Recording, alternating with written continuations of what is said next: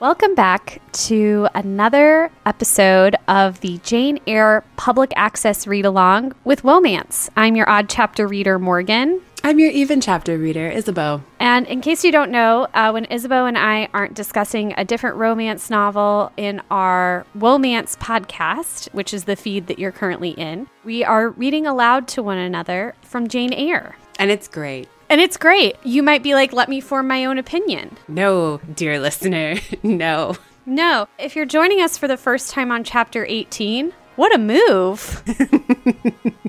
Seems like you've read this book before, dear listener. Yeah, we're excited to have you here. So, yeah, this week is chapter 18, which means Isabeau's gonna read to us aloud. But really quick, for her benefit mostly. Thanks for outing me like that, partner.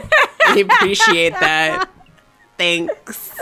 I'm going to recap solely from memory the events of chapter 17. Rochester has returned to Thornfield after an absence, and he has brought a house party with him, including the Nancy Kerrigan. Well, that's unfair to Nancy Kerrigan, but you know what I mean. Like, she's built for this. She's meant to marry someone like Mr. Rochester, Blanche Ingram, and her family. And it gets to be like the second day, and Rochester decides it's okay to trot out his ward, and that means her governess comes with her. So Jane witnesses a lot of flirtation between Mr. Rochester and Blanche. She's already feeling pretty down about herself. She gets upset enough about it that she decides she's going to dip. And Rochester follows her and makes a veiled reference to having warm, fuzzy feelings for her that he doesn't have for Blanche Ingram. And the reader is allowed to elucidate, I think, that Rochester was just trying to make her jealous.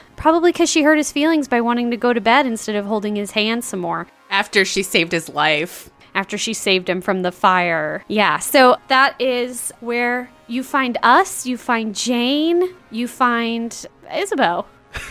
So, as longtime listeners will know, this is volume two, chapter three in my Oxford British edition because the Brits are terrible in all the unique and particular ways that they are. We're also unique and terrible in all of our particular ways. We sure are. There is no like standard breakdown for book one, book two, book three for Jane Eyre that we've been able to find. My edition has absolutely no breaks. Other editions only have two. Some have 12. I don't know if that's true. I just made that up. That sounds hyperbolic. So, chapter 3, volume 2, or chapter 18.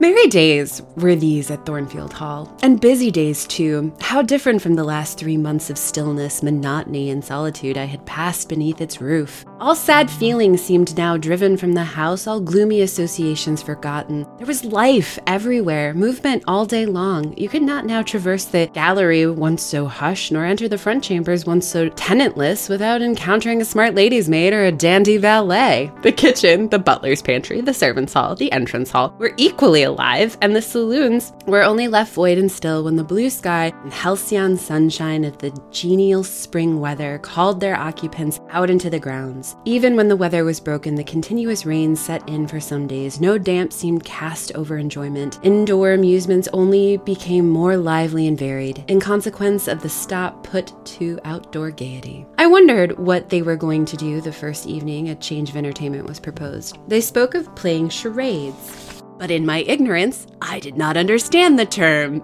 They said that they would limbo, but in my ignorance, I did not understand the term. Whence they hauled out a bamboo cane and a steel drum. I did not understand the term.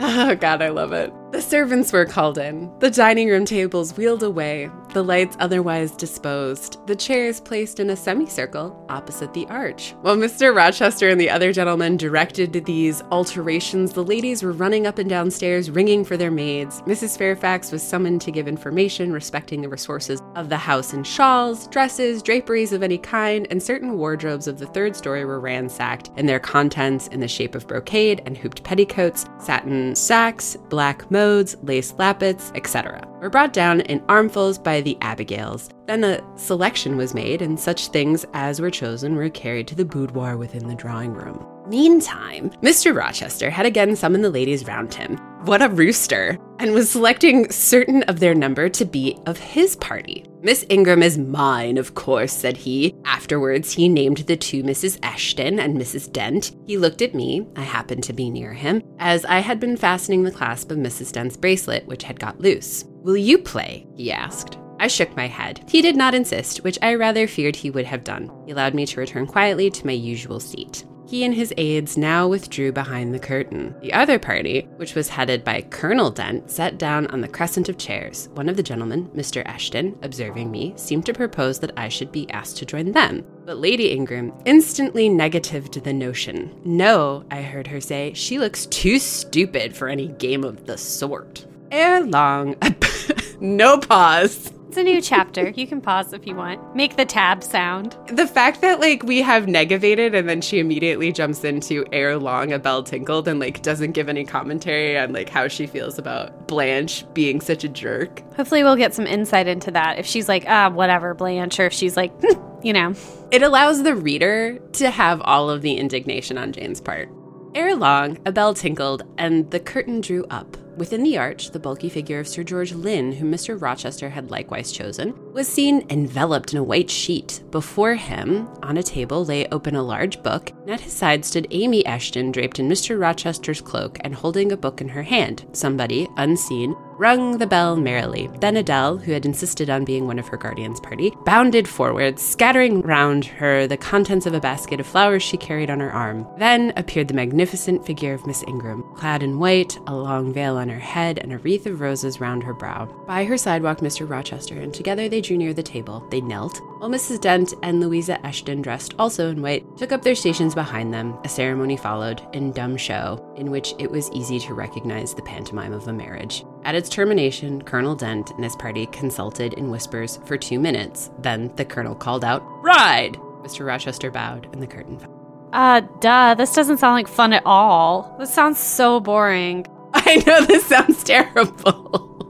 Considerable interval elapsed before it again rose. Its second rising displayed a more elaborately prepared scene than the last. The drawing room, as I have before observed, was raised two steps above the dining room, and on the top of the upper step, placed a yard or two back within the room, appeared a large marble basin, which I recognized as an ornament of the conservatory, where it usually stood surrounded by exotics and tenanted by goldfish, and whence it must have been transported with some trouble on account of its size and weight. Seated on the carpet by the side of this basin was seen Mr. Rochester, costumed in shawls with a turban on his head. His dark eyes and swarth skin and paynim features suited the costume exactly. He looked the very model of an Eastern emir, an agent, or victim of the bowstring. Presently advanced into view, Miss Ingram. She too was attired in Oriental fashion, a crimson scarf tied sash like round the waist, an embroidered handkerchief knotted about her temples, her beautifully molded arms bare, one of them upraised in the act of supporting a pitcher poised gracefully on her head. Both her cast of form and feature, her complexion, and her general air suggested the idea of some Israeli itish princess of the patriarchal days, and such was doubtless the character she intended to represent. She approached the basin and bent over it as if to fill her pitcher. She again lifted it to her head. The personage on the well brink now seemed to accost her to make some request. She hasted, let down her pitcher on her hand, and gave him to drink. From the bosom of his robe, he then produced a casket, opened it, and showed magnificent bracelets and earrings. She acted astonishment and admiration, kneeling. He laid the treasure at her feet. Incredulity and delight were expressed by her looks and gestures. The stranger fastened the bracelets on her arms and the rings in her ears. It was Eliezer and Rebecca. The camels only were wanting.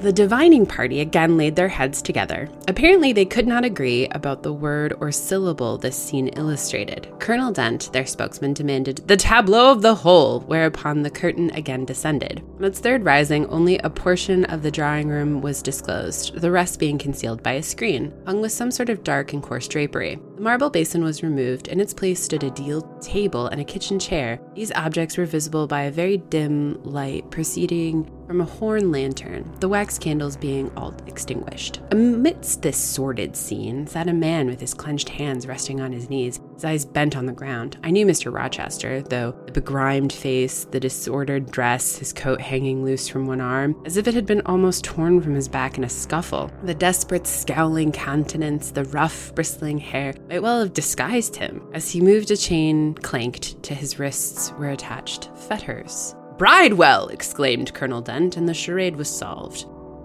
A sufficient interval having elapsed for the performers to resume their ordinary costume, they re entered the dining room. Mr. Rochester led in Miss Ingram. She was complimenting him on his acting. Do you know, said she, that of the three characters, I liked you in the last best. You had but lived a few years earlier. What a gallant gentleman highwayman you would have made. Is all the soot washed from my face? he asked, turning it towards her. Alas, yes, the more is the pity. Nothing could be more becoming to your complexion than that ruffian's rouge. You would like a hero of the road then? An English hero of the road would be the next best thing to an Italian bandit, and that could only be surpassed by a Levantine pirate. Well, whatever I am, remember you are my wife. We were married an hour since in the presence of all these witnesses. She giggled and her color rose. Now, Dent, continued Mr. Rochester, it is your turn. And as the other party withdrew, he and his band took the vacated seats. Miss Ingram placed herself at the leader's right hand. The other diviners filled the chairs on each side of him and her. I did not now watch the actors. I no longer waited with interest for their curtain to rise. My attention was absorbed by the spectators. My eyes, erewhile fixed on the arch, were now irresistibly attracted to the semicircle of chairs. What charade Colonel Dent and his party played, what word they chose, how they acquitted themselves, I no longer remember, but I still see the consultation which followed each scene. I see Mr. Rochester turn to Miss Ingram and Miss Ingram turn to him. I see her incline her head towards him till the jetty curls almost touch his shoulder and wave against his cheek. I hear their mutual whisperings. I recall their interchanged glances. Something even of the feeling roused by the spectacle returns in memory at this moment. I have told you, reader, that I had learnt to love Mr. Rochester. I could not unlove him now, merely because I found that he had ceased to notice me, because I might pass hours in his presence and he would never once turn his eyes in my direction, because I saw all his attentions appropriated by a great lady who scorned to touch me with the hem of her robes as she passed, who, if her dark and imperious eye fell on me by chance, would withdraw it instantly as from an object too mean to merit observation. I could not unlove him because I felt sure he would soon marry this very lady, because I read daily in her a proud security in his intentions respecting her, because I witnessed hourly in him a style of courtship which, if careless and choosing, rather to be sought than to seek, was yet in its very carelessness captivating, and in its very pride irresistible. There is nothing to cool or banish love in these circumstances, though much to create despair. Much too, you will think, reader, to engender jealousy, if a woman in my position could presume to be jealous of a woman in Miss Ingram's. But I was not jealous, or very rarely. The nature of the pain I suffered could not be explained by that word. Miss Ingram was a mark beneath jealousy. She was too inferior to excite the feeling. Pardon the seeming paradox, I mean what I say. She was very showy, but she was not genuine.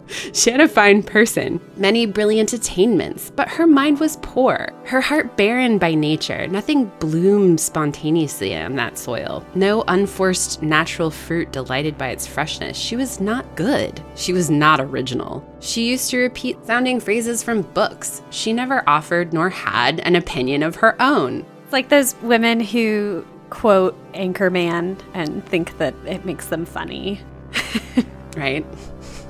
She advocated a high tone of sentiment, but she did not know the sensations of sympathy and pity. Tenderness and truth were not in her. Too often she betrayed this by the undue vent she gave to spiteful antipathies she had conceived against little Adele, pushing her away with some contumelious epithet if she happened to approach her, sometimes ordering her from the room, and always treating her with a coldness and acrimony. Other eyes besides mine watched these manifestations of character, watched them closely, keenly, shrewdly. Yes, the future bridegroom, Mr. Rochester himself, exercised over his intended a ceaseless surveillance. And it was from this sagacity I thought it was sagacity. could be. Sagacity. This guardedness of his, this perfect, clear consciousness of his fair one's defects, this obvious absence of passion in his sentiments towards her, that my ever torturing pain arose. It's the hope that kills. It's the hope. It's the hope that kills you. I don't know why I gendered the thing. Probably because it's talking about Blanche Ingram. But I also find it irritating when men just quote movies and think that it makes them funny. I am recalling, though, a specific memoir I read of one of the first villains in Bachelor history who coined the term I'm not here to make friends. And she did consider herself quite the comedienne because of her ability to quote movies. It is weird that that is something that people think passes for a kind of originality when it's like the fact that you have a really good memory for remembering lines from movies. Like that's something that my family like we communicate in famous movie quotes to each other. It's like an in joke with us. But like that never passes for what we would consider like original thought. It's like part of the joke. Or having a sense of humor, even. And you have a memory for like that kind of ephemera I guess it demonstrates that you can identify when things are funny. Yeah. See, this is the problem. It's like liking animals and being funny have become less aspirational traits and more like expected traits. And so people who don't necessarily have them are like trying to pantomime having them, you know? And it's not actually like a value statement if you don't particularly like animals or you're not particularly funny. If you can make a profession out of it, it's a rare talent. Yeah, but also like not everyone's gonna be the funniest person in the room. And not everyone needs to be. You think about like oldie times as very stuffy. Right. But also like oldie times, they have like literally nothing to do. They put on these like weird ass pantomimes to entertain each other when it's raining. Think how long this game of charades is. It was one word, and they put together costumes and set design, and then they have to do the second syllable In a second pantomime. Like it would take forever. with costume and once again set design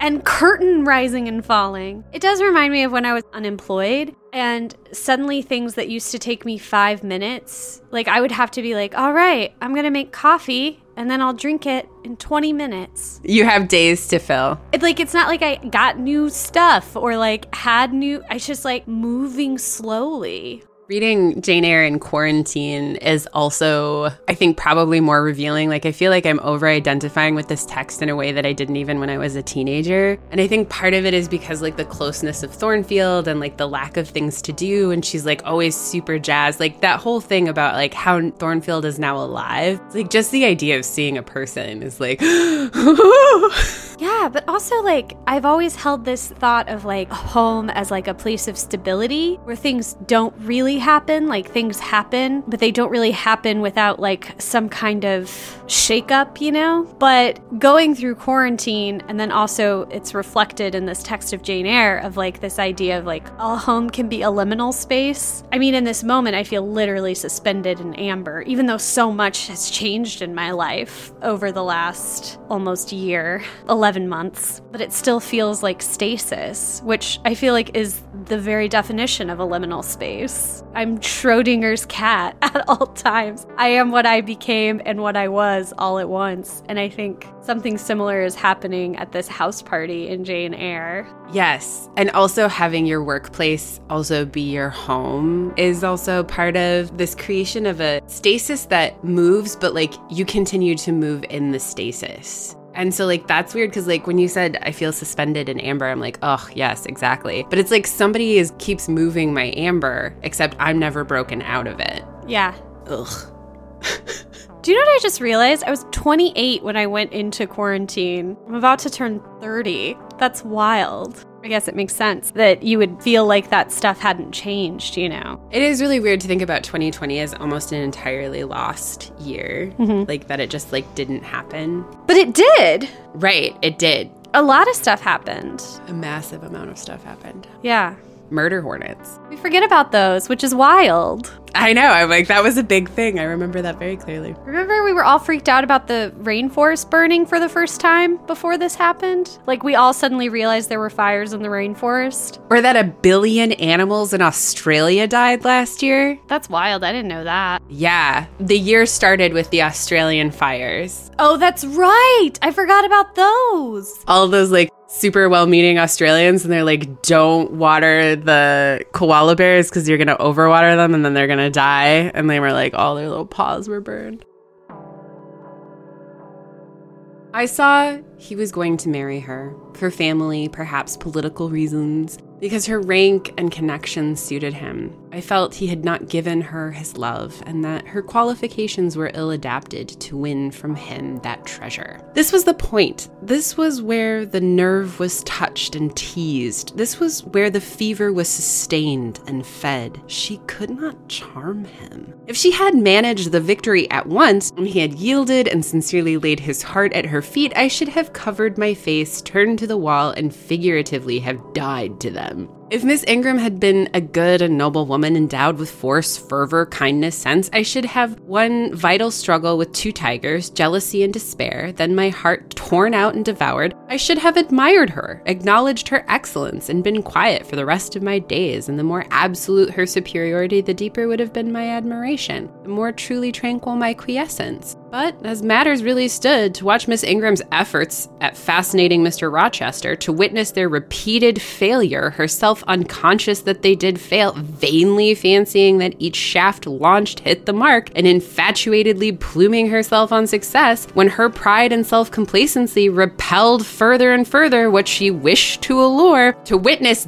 this was to be at once under ceaseless excitation and ruthless restraint. Because when she failed, I saw how she might have succeeded. Arrows that continually glanced from Mr. Rochester's breast and fell harmlessly at his feet might, I knew, if shot by a surer hand, have quivered keen in his proud heart, have called love into his stern eye and softness into his sardonic face, or better still, without weapons, a silent conquest might have been won. Why can she not influence him more when she is privileged to draw so near him? I ask myself. Surely she cannot truly like him, not like him with true affection. If she did, she need not coin her smiles so lavishly flash her glances so unremittingly, manufacture airs so elaborate, graces so multitudinous. It seems to me that she might be merely sitting quietly at his side, saying little and looking less, get nearer his heart. I have seen in his face a far different expression from that which hardens it now while she is so vivaciously accosting him. But then it came out of itself. It was not elicited by meretricious arts and calculated maneuvers, and one had but to accept it to answer what he asked without pretension, to address him when needful without grimace. It increased, it grew kinder and more genial, and warmed like a fostering sunbeam. How will she manage to please him when they are married? I do not think she will manage it, and yet might be managed, and his wife might, I verily believe, be the very happiest woman the sun shines on. I have not yet said anything condemnatory of Mr. Rochester's project of marrying for interest and connections. It surprised me when I first discovered that such was his intention. I had thought him a man unlikely to be influenced by motives so commonplace in his choice of a wife, but the longer I considered the position, education, etc. of the parties, the less I felt justified in judging and blaming either him or Miss Ingram for acting in conformity to ideas and principles instilled into them, doubtless from their childhood. All their class held these principles, I supposed. Then they had reasons for holding them such as I could not fathom. It seemed to me that were I a gentleman like him, I would take to my bosom only such a wife as I could love. But the very obviousness of the advantages to the husband's own happiness offered by this plan convinced me that there must be arguments against its general adoption, of which I was quite ignorant. Otherwise, I felt sure the world would act as I wished to act. But in other points as well as this, I was growing very lenient to my master. I was forgetting all his faults, for which I had once kept a sharp lookout. It had formerly been my endeavor to study all sides of his character, to take the bad with the good, and from the just weighing of both to form an equitable judgment. Now I saw no bad. The sarcasm that had repelled me, the harshness that had startled me once, were now like keen condiments in a choice dish presence was pungent, but their absence would be felt as comparatively insipid. As for the vague something, was it a sinister, sorrowful, a designing or a desponding expression that opened upon a careful observer now and then in his eye and closed again before one could fathom the strange depth partially disclosed, that something which used to make me fear and shrink as I had been wandering amongst the volcanic looking hills, had suddenly felt the ground quiver and seen it gape, that something I at intervals beheld still and with throbbing heart, but not with palsied nerves. Instead of wishing to shun, I longed only to dare, to divine it. And I thought Miss Ingram happy because one day she might look into the abyss at her leisure, explore its secrets, and analyze their nature. Meantime, I thought only of my master and his future bride saw only them, heard only their discourse, and considered only their movements of importance. The rest of the party were occupied with their own separate interests and pleasures. The ladies Lynn and Ingram continued to consort in solemn conferences where they nodded their two turbans at each other and held up their four hands in confronting gestures of surprise or mystery or horror, according to the theme on which their gossip ran, like a pair of magnified puppets. Or Muppets. yeah, Muppets. Mild Mrs. Dent talked with good natured Mrs. Eshton, and the two sometimes bestowed a courteous word or smile on me. Sir George Lynn, Colonel Dent, and Mr. Eshton discussed politics or county affairs or justice business. I wonder what justice business is. business. I'm in the business of justice. Let's take it from the top. He's got a body like a scale. It's tipping to the top. I don't know. It's so good. Justice business. Lord Ingram flirted with Amy Eshton. Louisa played and sang too, and with one of the Messrs. Lynn and Mary Ingram listened languidly to the gallant speeches of the other. Sometimes all, as with one consent, suspended their byplay to observe and listen to the principal actors. For after all, Mr. Rochester, and because closely connected with him, Miss Ingram, were the life and soul of the party. If he was absent from the room an hour, a perceptible dullness seemed to steal over the spirits of his guests. His re entrance was sure to give a fresh fresh impulse to the vivacity of conversation. The want of his animating influence appeared to be peculiarly felt one day that he had been summoned to Millcote on business and was not likely to return until late. The afternoon was wet, a walk the party had proposed to take to see a gypsy camp lately pitched on a common beyond Hay was consequently deferred. Some of the gentlemen were gone to the stables, the younger ones together with the younger ladies, and playing billiards in the billiard room. The dowagers Ingram and Lynn sought solace in a quiet game of cards. Blanche Ingram, after having repelled by supercilious taciturnity some efforts of Mrs. Dent and Miss Eshton to draw into conversation, had first murmured over some sentimental tunes and airs on the piano, and then, having fetched a novel from the library, had flung herself in haughty listlessness on a sofa and prepared to beguile by the spell of fiction the tedious hours of absence. The room and the house were silent. Only now and then the merriment of the billiard players was heard from above. It was verging on dusk, and the clock had already given warning of the hour to dress for dinner when little Adele, who knelt by me in the drawing room window seat, exclaimed, Voila, Monsieur Rochester, qui revient? Revient. Revient. He's returned. Merci. I turned and Miss Ingram darted forwards from the sofa. The others too looked up from their several occupations, for at the same time a crunching of wheels and splashing tramp of horse hooves became audible on the wet gravel. A post chaise was approaching. What can possess him to come home in that style? said Miss Ingram. He rode Mesrour, the black horse, did he not, when he went out, and Pilot was with him. What has he done with the animals? As she said this, she approached her tall person in ample garments so near the window. that I was obliged to bend back almost to the breaking of my spine. In her eagerness, she did not observe me at first, but when she did, she curled her lip and moved to another casement. Post chaise stopped, the driver rang the doorbell, and a gentleman alighted, attired in traveling garb. But it was not Mr. Rochester. It was a tall, fashionable looking man. A stranger. Provoking! Mm-hmm, exclaimed Miss Ingram. You tiresome monkey, apostrophizing Adele,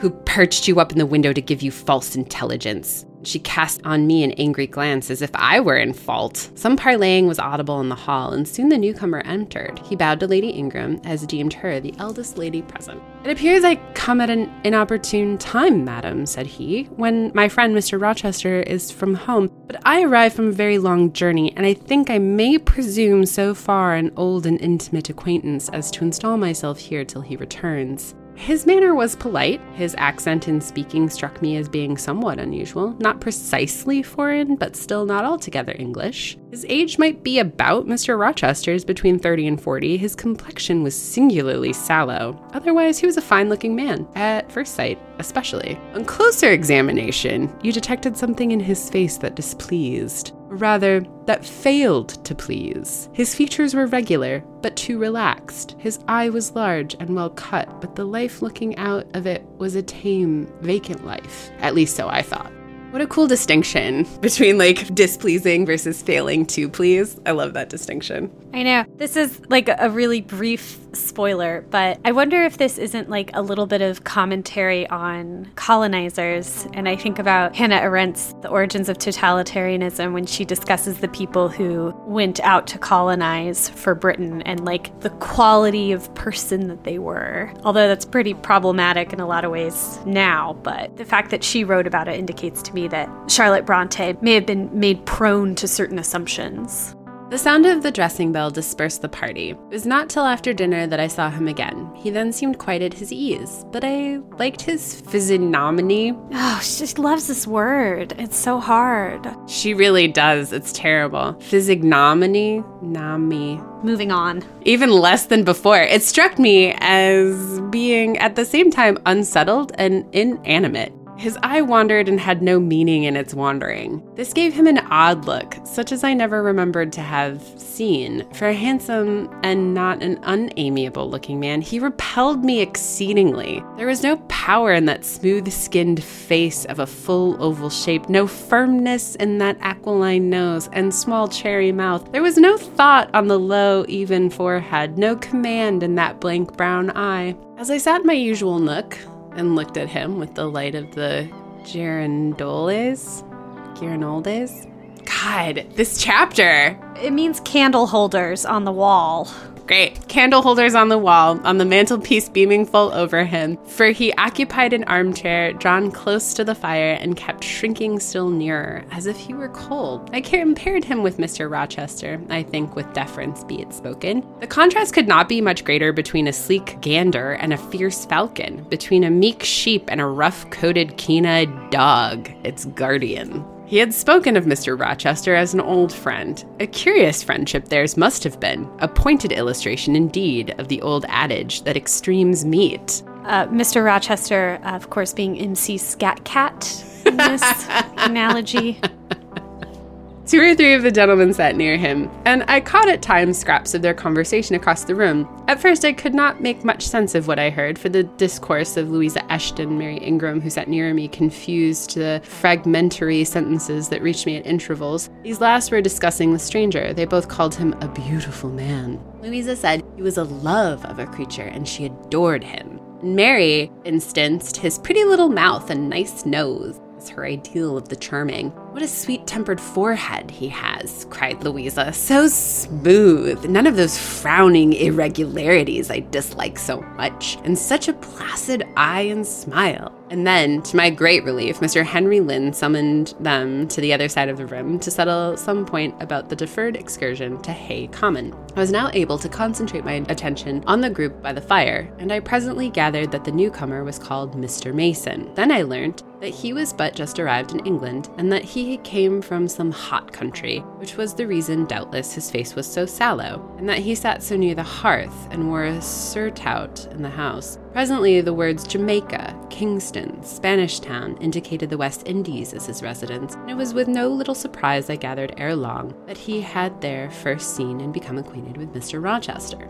He spoke of his friend's dislike of the burning heats, the hurricanes, and rainy seasons of that region. I knew Mr. Rochester had been a traveler. Mrs. Fairfax had said so, but I thought the continent of Europe had bounded his wanderings. Till now, I had never heard a hint given of visits to more distant shores.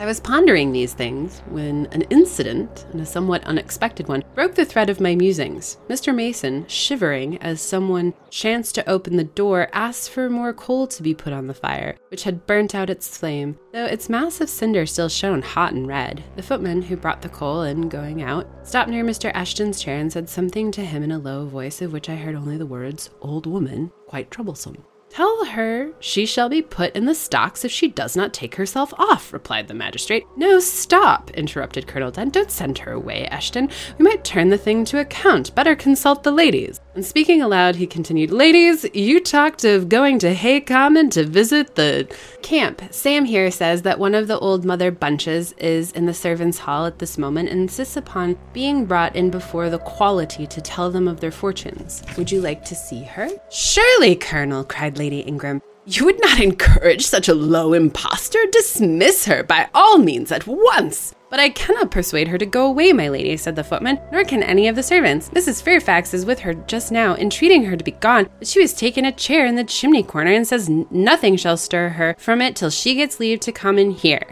What does she want? asked Mrs. Eshton. To tell the gentry their fortunes, she says, ma'am, and she swears she must and will do it. What is she like? inquired the Mrs. Eshton in a breath. A shockingly ugly old creature, miss, almost as black as the crock. Why, she's a real sorceress, cried Frederick Lynn. Let us have her in, of course. To be sure, rejoined his brother. It would be a thousand pities to throw away such a chance of fun. My dear boys, what are you thinking about? exclaimed Lady Lynn. I cannot possibly countenance any such inconsistent proceeding, chimed the Dowager Ingram. Indeed, mamma, but you can and will, pronounced the haughty voice of Blanche, and she turned round on the piano stool there. Till now, she had sat silent, apparently examining sundry sheets of music. I have a curiosity to hear my fortune told. Therefore, Sam, order the beldam forwards. My darling Blanche, recollect. I do. I recollect all you can suggest, and I must have my will. Quick, Sam! Yes, yes, yes! cried all the juveniles, both ladies and gentlemen. Let her come! It will be excellent sport!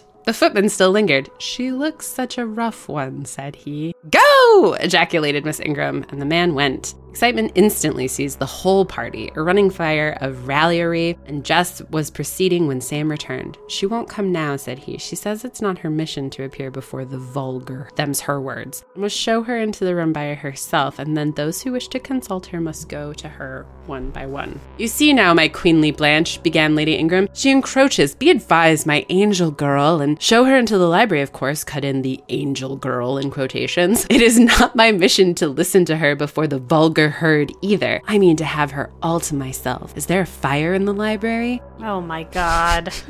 Blanche. Blanche. Yes, ma'am, but she looks such a tinkler. Cease that chatter, blockhead, and do my bidding. Again, Sam vanished, and mystery, animation, expectation rose to full flow once more. She's ready now, said the footman as he reappeared. She wishes to know who will be her first visitor. I think I had better look in upon her before any of the ladies go, said Colonel Dent. Tell her Sam a gentleman is coming. Sam went and returned. She says, sir, that she'll have no gentleman. They need not trouble themselves to come near her, nor, he added, with difficulty suppressing a titter, any ladies either, except the young and single. By Jove, she has taste! exclaimed Henry Lynn. Miss Ingram rose solemnly. I go first, she said in a tone which might have befitted the leader of a forlorn hope mounting a breach in the van of his men. Oh, my best, my dearest, pause, reflect, was her mother's cry, but she swept past her in stately silence, passed through the door which Colonel Dent held open, and we heard her enter the library. Comparative silence ensued. Lady Ingram thought it le cas to wring her hands, which she did accordingly. Miss Mary declared she felt, for her part, she never dared venture. Amy and Louise Eshton tittered under their breath and looked a little frightened. The minutes passed very slowly. Fifteen were counted before the library door opened again. Miss Ingram returned to us through the arch. Would she laugh? Would she take it as a joke? All eyes met her with a glance of eager curiosity, and she met all eyes with one of rebuff and coldness. She looked neither flurried nor merry. She walked stiffly to her seat and took it in silence. Well, Blanche, said Lord Ingram. What did she say, sister? asked Mary. What did you think? How did you feel? Is she a real fortune teller? demanded the Mrs. Eshton. Now, now, good people, returned Miss Ingram, don't press upon me. Really, your organs of wonder and credulity are easily excited. You seem by the importance of all, my good mamma, included, ascribed to this matter absolutely to believe we have a genuine witch in the house who is in close alliance with the old gentleman.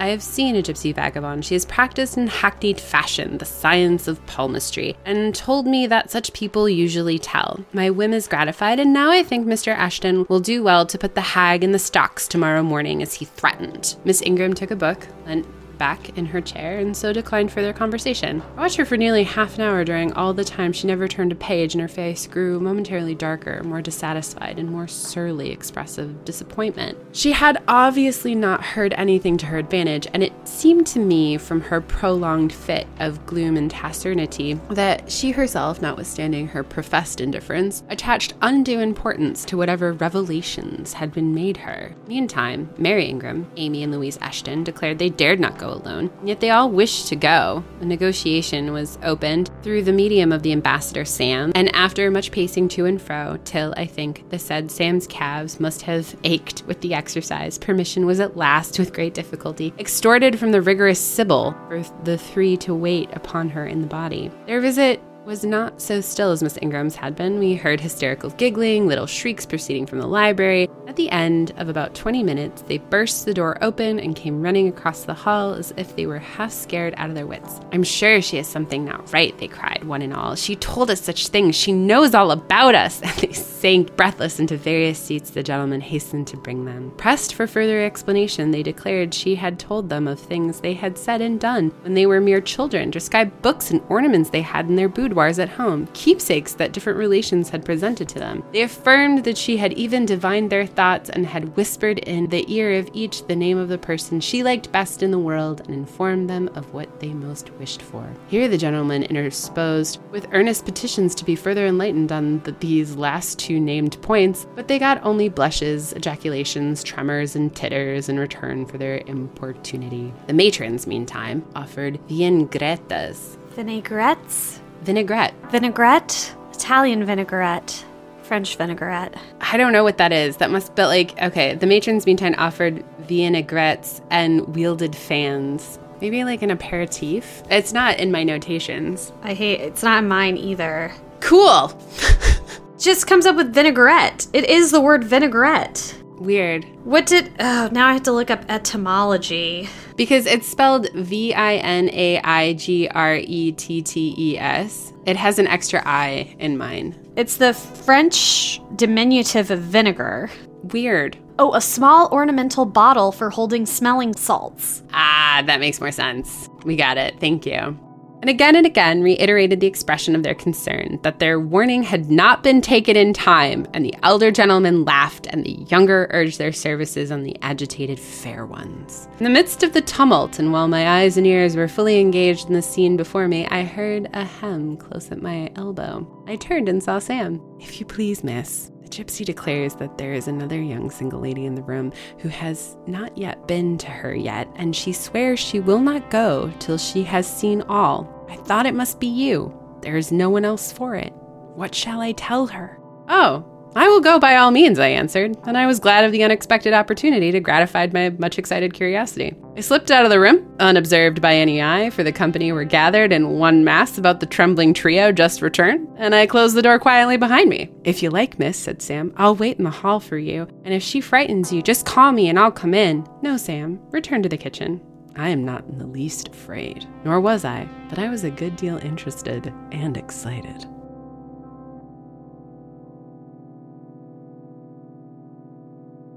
Do you think Sam likes Jane? I think he's really good at his job, is what Sam is intimating to me. He's like a true gentleman. He's, yeah, he's a really excellent footman and he cares deeply. I wonder if Sam's in on the joke. Doesn't seem immediately that he is, but he also might be. All right, any thoughts? My thought is when she says, No, Sam, return to the kitchen, I'm not in the least afraid. It reminds me of Luke Skywalker and The Empire Strikes Back when he tells Yoda, I'm not afraid. And Yoda says, You will be. It's like, that's what that reminded me of. You will be. You will be. Okay. Yeah, I don't know. I, I think we see a scene of a chic, right? Reference. So, you know, we talk about it in our Aha Shake Heartbreak series that uh, this was a, a long standing fetishization in the West. But just like the carnivalesque of it in this like house on a dreary day, it's so racialized and also a little bit, you know, some gender play, perhaps. I think once again speaks to like the strangeness and the liminality of where we are. It's also insane how well read everyone has to be to even get the references that they're making. So like there's like the biblical text, there's Paradise Lost and like just all the stuff that like Rochester and Jane are especially pulling on and how disappointed she is when other people don't get their references. I think like the thing about being well read in this era is though like there were 12 books and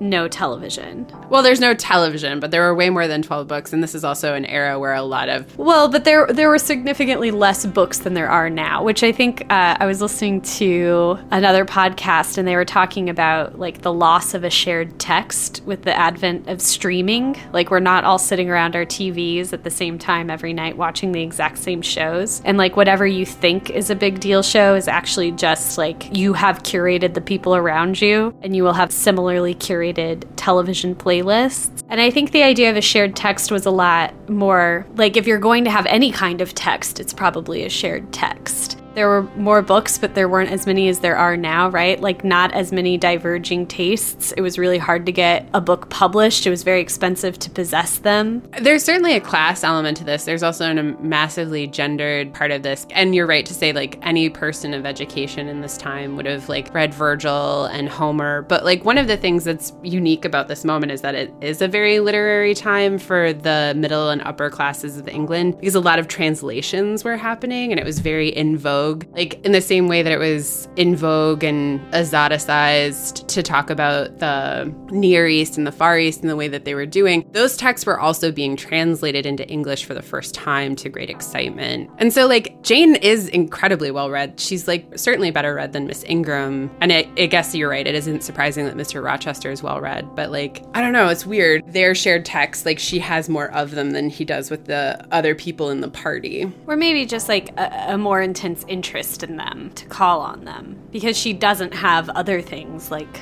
parties and music to occupy her with. But, you know, she was a teacher at a, a, school. So those references would, you know, I'm not necessarily sure that Jane is better read than Blanche Ingram, but I'm definitely assured that, like, they mean more to her than they do to Miss Ingram. All right. Anything else? Well, next week we'll get into chapter 19 and hopefully figure out what's going to happen and just like summarize the rest of the book with this fortune telling. Yeah, hopefully it'll just be like, well, thumbs the breaks. Yes, absolutely. So with that, I would I would just encourage you to uh, loosen your Janes, but never your airs. Mwah.